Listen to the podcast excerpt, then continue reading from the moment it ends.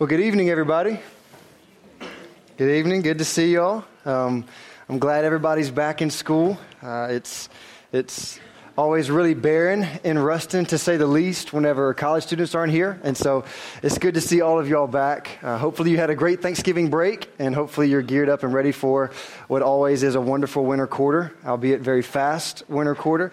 Um, but y'all, I'm just excited to have everybody back. And one of the main reasons is I just love this season. I love this time of the year whenever Christmas is approaching, Christmas is in front of us, and uh, it seems like, for the most part, it seems like people are kind of happier for at least a little while, right? And um, it's just a fun season. And what we're going to be doing for this week, and then I'll tell you what the next several weeks are going to look like a little bit later. But what we're going to be doing tonight is we're going to be doing a little bit of an Advent series. And we're doing this also in conjunction with our Sunday morning. So we'll be talking about something on Wednesday night, but then also Sunday mornings for the next three Sundays, we'll be discussing an Advent series about Jesus and his uh, arrival on earth. And so, um, anyway, tonight we're going to be talking about this specifically is the truth that Jesus came to be God with us.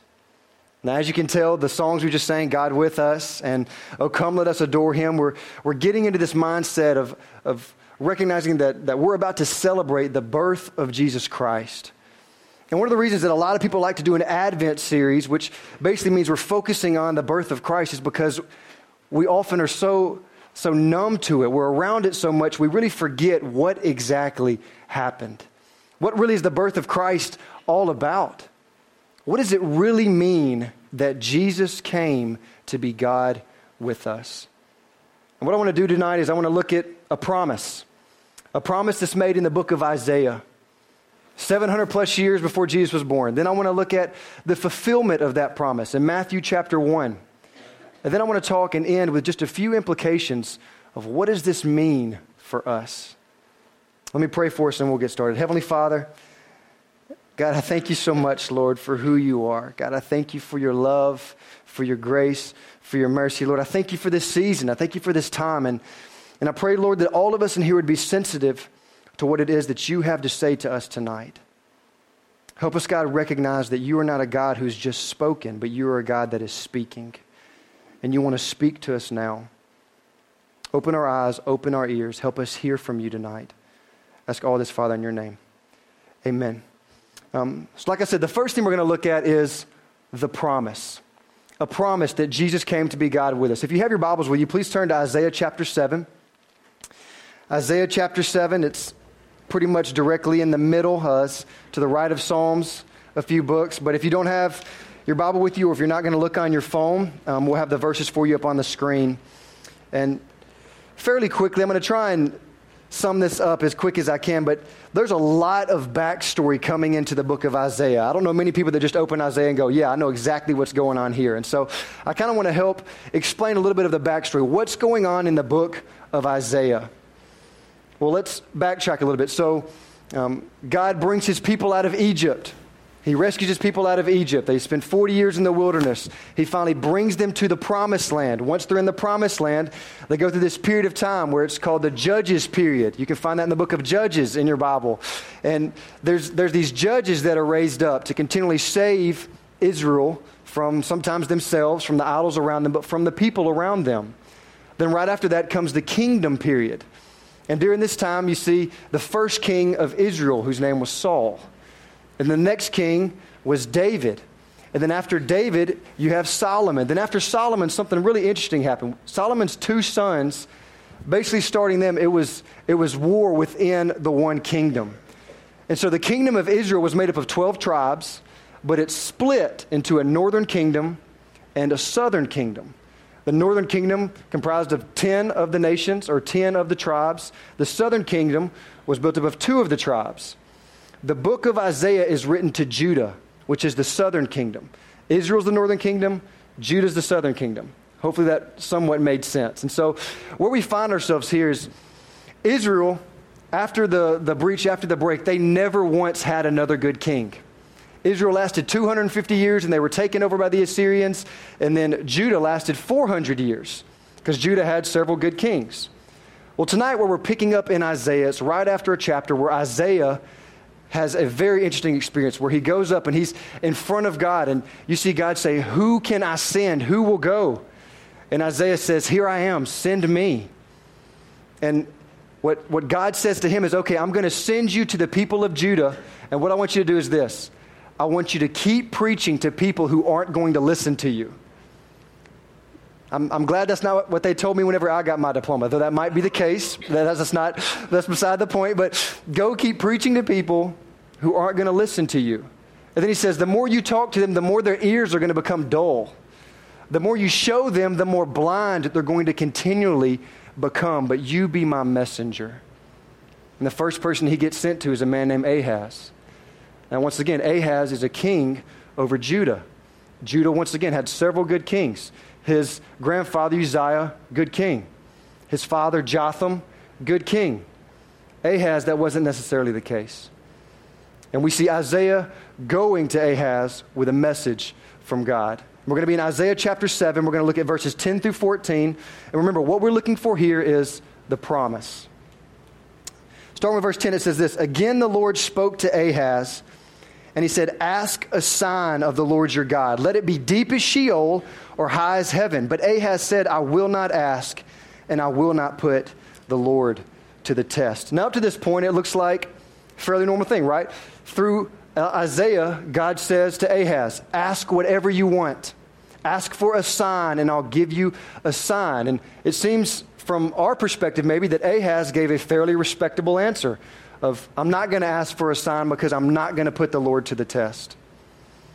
Well, that isn't exactly what's going on here. Look at verses 13 and 14, and you can see even this in the response. It says, And he said, meaning Isaiah, Isaiah said, Hear then, O house of David, is it too little for you to weary men that you weary my God also? Therefore, the Lord himself will give you a sign. Behold, the virgin shall conceive and bear a son, and shall call his name Emmanuel. Now, to understand once again where we're at in this story, where this promise is coming, we need to understand more about who Ahaz was. 2 Kings chapter 16 talks a little bit about Ahaz. I'll have it up on the screen for you. 2 Kings 16, 1 through 3 is all I'm going to read. It just says this In the 17th year of Pekah, the son of Remaliah, Ahaz, the son of Jotham, king of Judah, began to reign. Ahaz was 20 years old when he began to reign, and he reigned 16 years in Jerusalem. And he did not do what was right in the eyes of the Lord his God, as his father David had done. So we see that he's a wicked king. Now listen to what verse 3 says. But he walked in the way of the kings of Israel, remember who were evil. He even burned his son as an offering, according to the despicable practices of the nations whom the Lord drove out before the people of Israel. And I'm not going to read anymore because I can summarize it for you. This is what Ahaz did. Ahaz was at a point in history where Israel teamed up with another neighboring country who was an enemy of theirs, Syria, and tried to take over Judah. That's really nice for an old brothering uh, kingdom to do to you, right? Well, instead of Judah, who had godly kings, who had Uzziah before him, who had Jotham before him, Ahaz does not turn to the Lord. Matter of fact, you read through all of 2 Kings 16 and you don't see him even mentioning the Lord. Instead, he runs to Assyria, who is an even bigger enemy. Assyria would eventually take over Israel. He runs to Assyria and says to their king, I will worship you, I will serve you. Your gods will be my gods, but come and rescue me. He didn't stop there. He took all of the ornaments and the things that were in the temple that was made for God and gave them to the Assyrians and said, I will serve you. Your gods will be my gods. I will serve you. So, what we're seeing here is not the whole story. Whenever Isaiah goes to Ahaz, God is saying, Ask for a sign, for me to show you that I'm worthy of faith, for me to show you that I'm the only one that can help you. And we see Ahaz not say something out of piety or out of being religious, of saying, I'm not going to put the Lord to this test. You see him saying, I don't need him. Matter of fact, I don't want him. I've got this taken care of. I've got my friend over here. And so he's not doing this out of piety or anything like that, but he's doing it because he cares nothing about God. And then we see how does Isaiah respond? He says, "Hear then, O house of David, is it too little for you to weary men that you weary my God also?" He goes from talking just to Ahaz to, "O house of Israel, O house of David, I mean." He talks to all of them. All of you, listen up. You have wearied God. How have they wearied God? Remember, I told you they had good kings, bad kings. Literally, if you read through Second Kings, it's almost like this the whole time good king, bad king, good king, bad, bad, bad, good, good, bad, really bad, really, really bad, good. I mean, that's literally the story. And God says, You have wearied me. And instead of me giving you a sign, He says, God will give this sign. What was the promise? What was the sign? Verse 14 Therefore, the Lord Himself will give you a sign. Behold, the virgin shall conceive and bear a son, and shall call his name Emmanuel. I have a son, most of you know. Uh, his name is Ellis. He is crazy, a ton of personality, just like his mom, nothing like me. And so he, uh, he, he's got to learn how to do everything, which that might seem obvious, but you don't realize how literally you have learned to do everything that you currently know how to do, pretty much. Um, so whenever Ellis, before he was a year old, it was funny for him that he had to learn how to pick up food and put it in his mouth. For us, we feel like that's second nature, right? We don't usually have a problem with that. But he had to learn to pick it up and make it to his mouth. Now he prefers to eat like this with his hands on the back of his head and then eat whenever he has to, and then go back to this motion, which is awful because he gets stuff in his hair. Anyway, that's beside the point. Whole point is that, that eventually at one point we had to move from eating with his hands to eating with a utensil. Challenge number two, right? So he has to get a fork and learn how to stab these things, which for him was like awesome because he's my little man and he's just stabbing everything that he can. Um, but stabbing was one part of the issue. Then we had to make it to the mouth. No longer is it here, it's over here. And so that got interesting. Well, then the real challenge came. We introduced the devil himself called the spoon.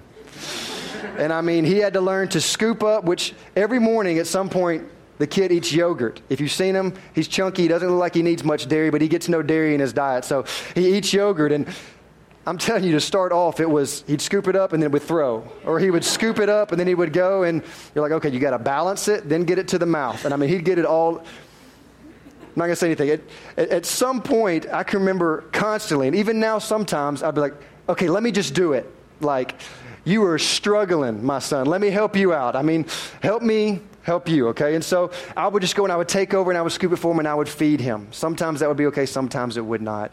But I recognized I needed to take over the situation. And you know what you're seeing right here is God saying, Israel, Judah, you have failed to do the whole purpose of why I called you to be my people.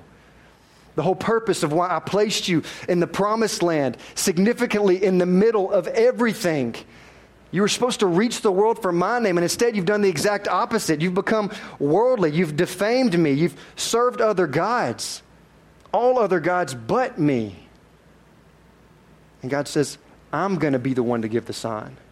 The Lord Himself is going to be the one to give the sign. A virgin will conceive and give birth to a son, and his name will be called Emmanuel, which means God with us. Now, if you read much after this, the next verse talks about this son, and then after that, he's not talked about anymore. It goes back to talking about Ahaz, and you're almost like, okay, this was just a discrete little snippet of this one person. When is he going to come? We don't have any details. You know, we, we, especially as Americans in our generation, we want information. We need more information, right? We like systems. We like bullet points. We need more information. It almost seems really discreet. But you see, one of the beautiful things about the book of Isaiah is he gives us as much about what God in Christ is going to look like as anybody. Continuing on in his book, just to share this, he goes on from saying he'll be born of a virgin, he will have a Galilean ministry, he will be an heir to the throne of David, he will have his way prepared by another, namely John the Baptist. He will be spat on and struck. He will be disfigured by suffering. He will make a blood atonement for sins. He will be widely rejected. He will bear our sin and sorrows. He will be our substitute. He will voluntarily accept our guilt and punishment for sin. Gentiles will seek him. He will be silent before his accusers. He will save those who believe in him. He will die with transgressors. He will heal the brokenhearted. God's spirit will rest on him. He will be buried in a rich man's tomb, and he will judge the earth with righteousness. You almost wonder if at the end, if Isaiah said, Get the picture?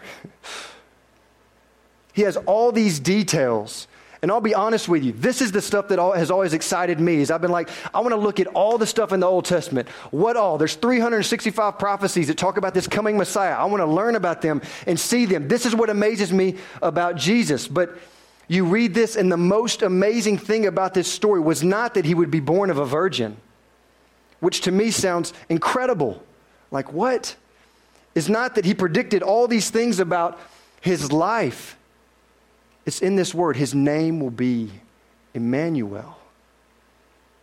So, what's so significant about that? He's saying God will come and be with us. So, hear this the nature of the birth should not be the most shocking part.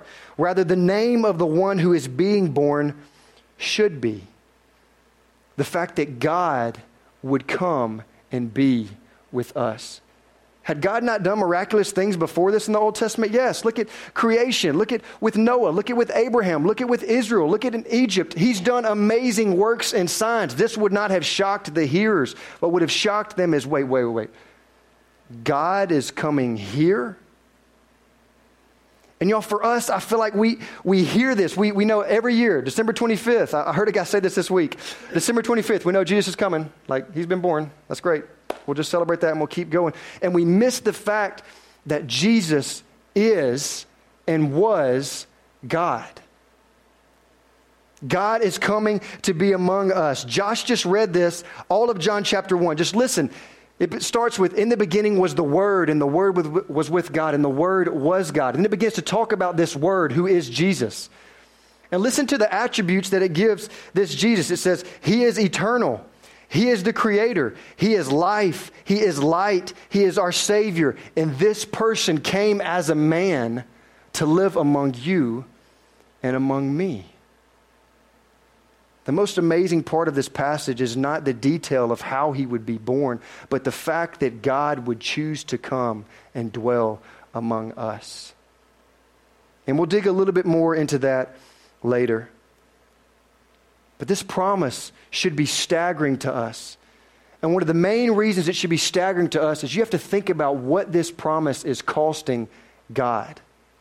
How do you measure a promise? A promise means the most when it requires much of the one who makes the promise, right? It means the most when it means the most, it costs the most from the one who makes the promise. I'll give you an example. Let's say you're here, you don't have any money, and a friend buys you coffee, and you say, you know what? I'll promise I'll pay you back for that cup of coffee. Okay, that's a cool promise, right? I mean, two bucks might be a lot to, I know college students were kind of there, you know, two bucks is a lot of money, but I mean, that promise isn't really that big of a deal. Like, okay, if you break that promise, I think I'll find some way to carry on and we can be friends. I'll unfollow you on Instagram, but we be friends, right? And so, like, maybe I don't know if you know this, but we have a taxi service here at the depot. So if, if you ever come here and you're like, hey, look, I promise, if you take me to class, then tomorrow I will take you to class think I'm kidding. People do that constantly. If you take me to class today, I promise I'll take you to class tomorrow. That's not really that big of a promise. But think about this I'm doing a wedding this weekend. And I'm looking through some of the stuff that I'm going to be saying, and I'm looking at the vows, and I'm just thinking about what Lee is about to say to Becca. He says this I'm going to ask him at some point, Lee, do you promise to love and cherish her? In sickness and in health, for richer, for poor, for better, for worse, forsaking all others, keeping yourself only unto her for as long as you both shall live. Now, does that promise carry a little bit more weight? Why? Because it costs you a whole lot more than promising to pay back for a cup of coffee. The changing point in mine and Emily's relationship, I'll never forget. We dated 11 months. We broke up. That was a changing point, but that's not what I'm talking about. So, three months later, we started dating again. We dated for two and a half months. Well, while we were broken up, I ended up applying for seminary. I got accepted North Carolina. That's where I was going to seminary. Once we started dating again, it was like, holy cow, you're about to graduate. You're family and child studies, concentration in child life. You want to be a child life specialist. Your internship is wherever you can get one. Then you work wherever you can get a job. And we were talking through this. I remember very end of April, beginning of May. And she goes, Merrick, do you want me in North Carolina with you?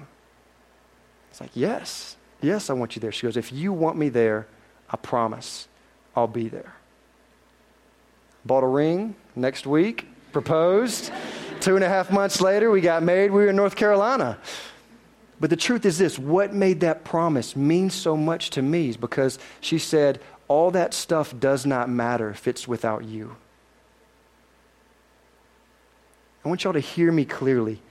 When God promised to send his son, he willingly promised what would cost him the most. the crucifixion of his one and only Son. Hear that again. When God promised to send his only Son, he willingly promised what would cost him the most the death of his one and only Son. That was the promise. One day, the Lord himself will send you a sign. So, what about the fulfillment? We see the promise. We see Isaiah. Let's go 700 plus years later, Matthew chapter 1.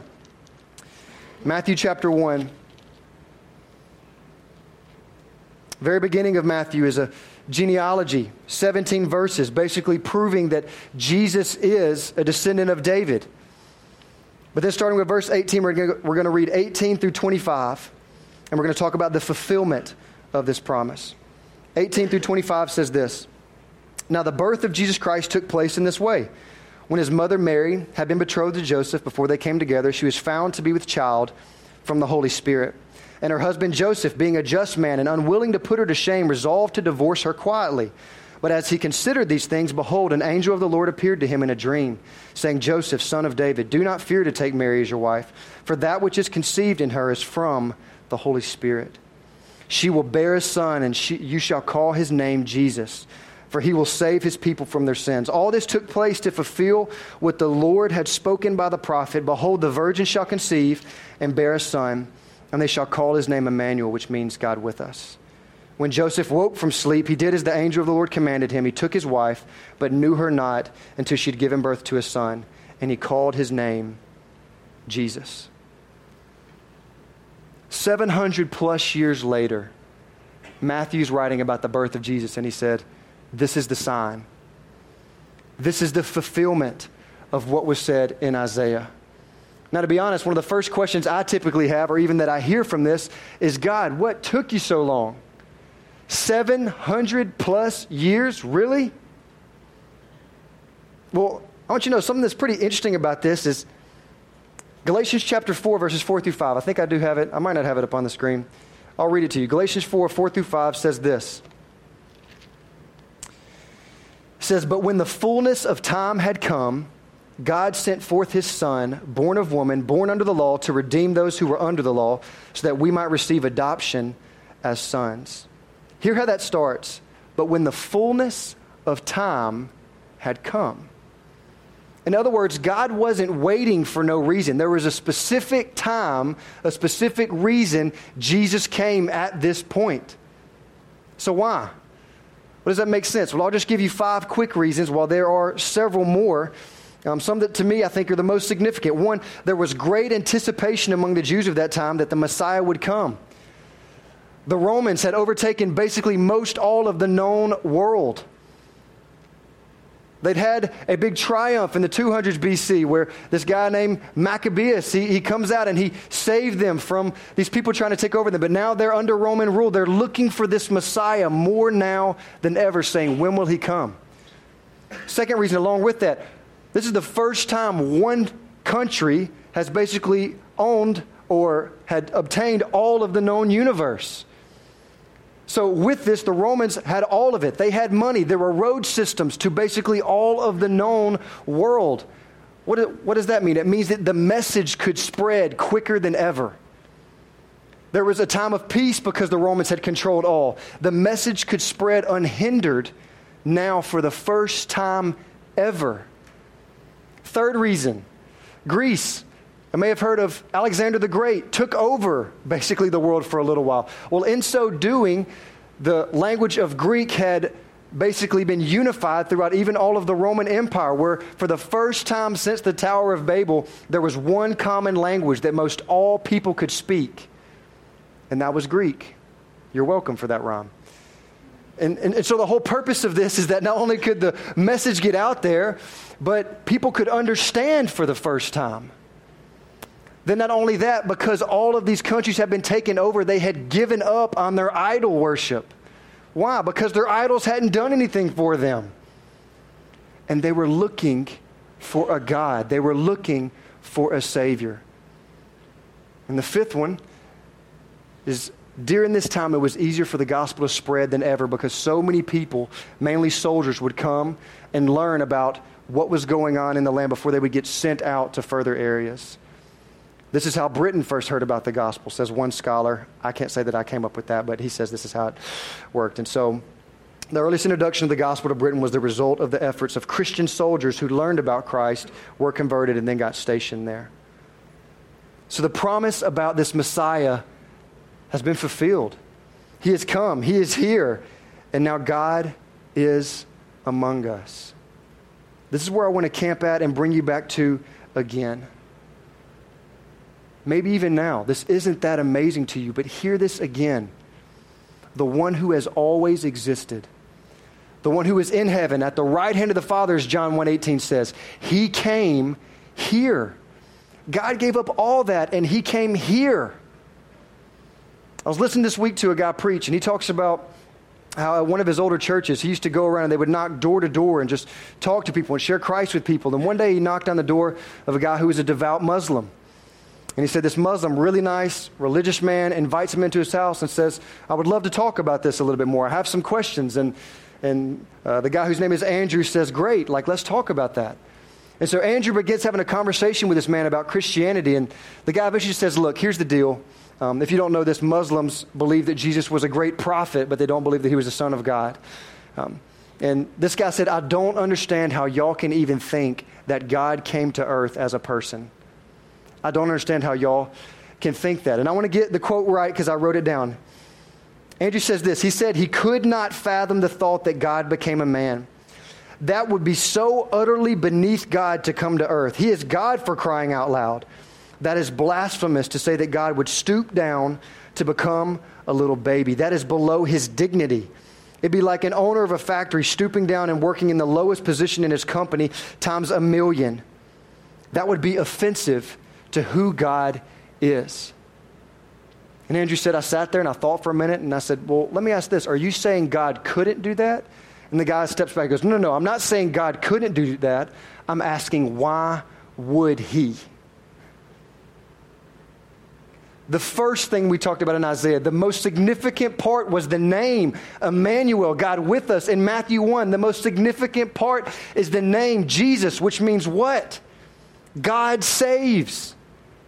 This is the quintessential question. Why would God do this? Why would He come down from where He is to earth? And just like this man says, I'm not saying it's impossible, but why would He lose His dignity? Why would He stoop so low to do this? 1 John 4:10 says, "In this is love. Not that you and I loved God, but that He loved us and sent His Son to be the atoning sacrifice for yours and my sin." John 3:16 says for God so loved the world that he gave his one and only son so that whoever would believe in him would not perish but have everlasting life. I would tell this man that is the question of the century.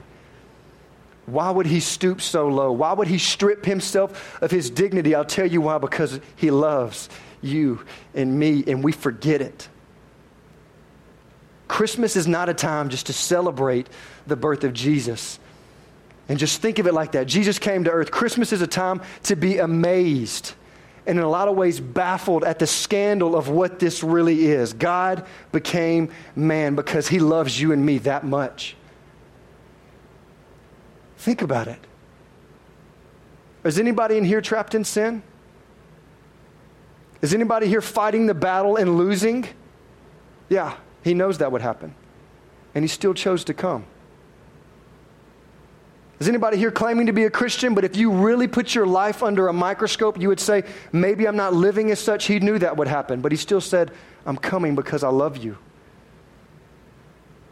God knows everything about you, past, present, and future, and yet he chose to come anyway. Why would he stoop so low? Because he loves us. And to be honest, we'll never fully comprehend why. This is what Christmas is about, is recognizing the God who loved me and you that much. Remember what all I said, all the details about Jesus in Isaiah? God knew he would be betrayed. He came anyway. He knew he'd be spit on. He came anyway. He knew he'd be betrayed by someone who was closest to him. He came anyway. He knew he would be beaten and crucified beside thieves. He came anyway. He became sin who knew no sin. so that you and I might become the righteousness of God. That's a scandal. You know why that's so hard to believe? Because why would a God do that unless He loved us in a way we fully can't comprehend? But through Jesus, you can. Christmas is a reminder. Jesus didn't come just to be a baby. He came to be Emmanuel, God with us, Jesus. He came to save us. So, what are the implications of that? We could stay here all night and talk about the implications. I'm just going to give you four quickly, just walking through them. I'm not even going to explain them that far. What are the implications of this? One, God came and entered our world to show us a glimpse of who He is. John 1:18, like I said, um, Josh read this earlier. I think I have the verse. It says, "No one has ever seen God, the only God who is at the Father's side, which is Jesus. He has made him known." God came and entered our world to show us a glimpse of who He is. In Jesus, we see what God looks like. We see how God would have lived. We see how God loves. We see how God serves. And he's shown us a glimpse of who he is. The interesting thing about this, y'all, is right here, you have everything you need to know about God. And most perfectly, you see it in the person and work of Jesus. He came to show us himself even more. Second implication is God has broken the barrier that was between him and man. Because of Jesus, we can have a relationship with God. John 1 12 through 13, he says this But to all who did receive him, who believed in his name, he gave the right to become children of God, who were born not of blood, nor of the will of the flesh, nor of the will of man, but of God. He came to make you and I sons and daughters of the King. So ever since Adam and Eve, God and man have been separated, and Jesus stepped down and broke that barrier forever. He came to reconnect us back to God, to reconcile us back to God. The third implication I'll give you is God came to be with us and to show us that He will always be with us. My favorite things about Matthew, Matthew chapter 1, it starts Emmanuel, God with us. You fast forward to the very end of Matthew, the very last verse, Matthew 28 20. Jesus is leaving earth, and the very last thing he says, he says, Behold, I am with you always, even to the end of the age. I'm Emmanuel. I'll be with you. In John 14, 16, he says, I will not leave you alone. I'll give you another helper. This word another means just like me. You see, whenever God sent Jesus, he sent Jesus to be Emmanuel, God with us. Whenever Jesus left, he sent the Holy Spirit to be God with us. We don't walk alone. I read a testimony this week that was excellent by a girl named Rachel Gilson struggling with a lot of deep sin in her life. Came to faith and just really wrestled with some sin that was in her life and wrestled with it. But has overcome it. And whenever they talked to her, they said, How could you overcome it? How could you beat some of this deep sin in your life? And she said, I read the Bible and I saw that God was with all of them. And I really believe that He was with me as well. Jesus sent, God sent Jesus to be with us, and He will always be with us. Whatever you're struggling with, He will walk with you. Wherever you're hurting, He's with you. He's felt it. He knows what it's like to be hurt, betrayed. He knows what it's like to experience pain, to experience loss. He's been here, and He's with you and me. Lastly, God came to show us that He will stop at nothing to show us His love. He'll stop at nothing to show us His love. Romans 5 8, my guess is most of you probably know it. God demonstrated his love for us in that while we were still sinners, Christ died for us. He came to show us he'll stop at nothing to show us his love. My question for you tonight is God forsook all to love you. Will you forsake all to love him back? What in your life are you not letting go of? If there was a microscope on your life tonight, what would be dark as night? What needs to come to light? Will you forsake it? He forsook everything to love you. Christmas isn't just about Jesus being born, isn't just about talking about a baby. We're called to remember that we serve the type of God who would send us his only Son to love us. Let's pray.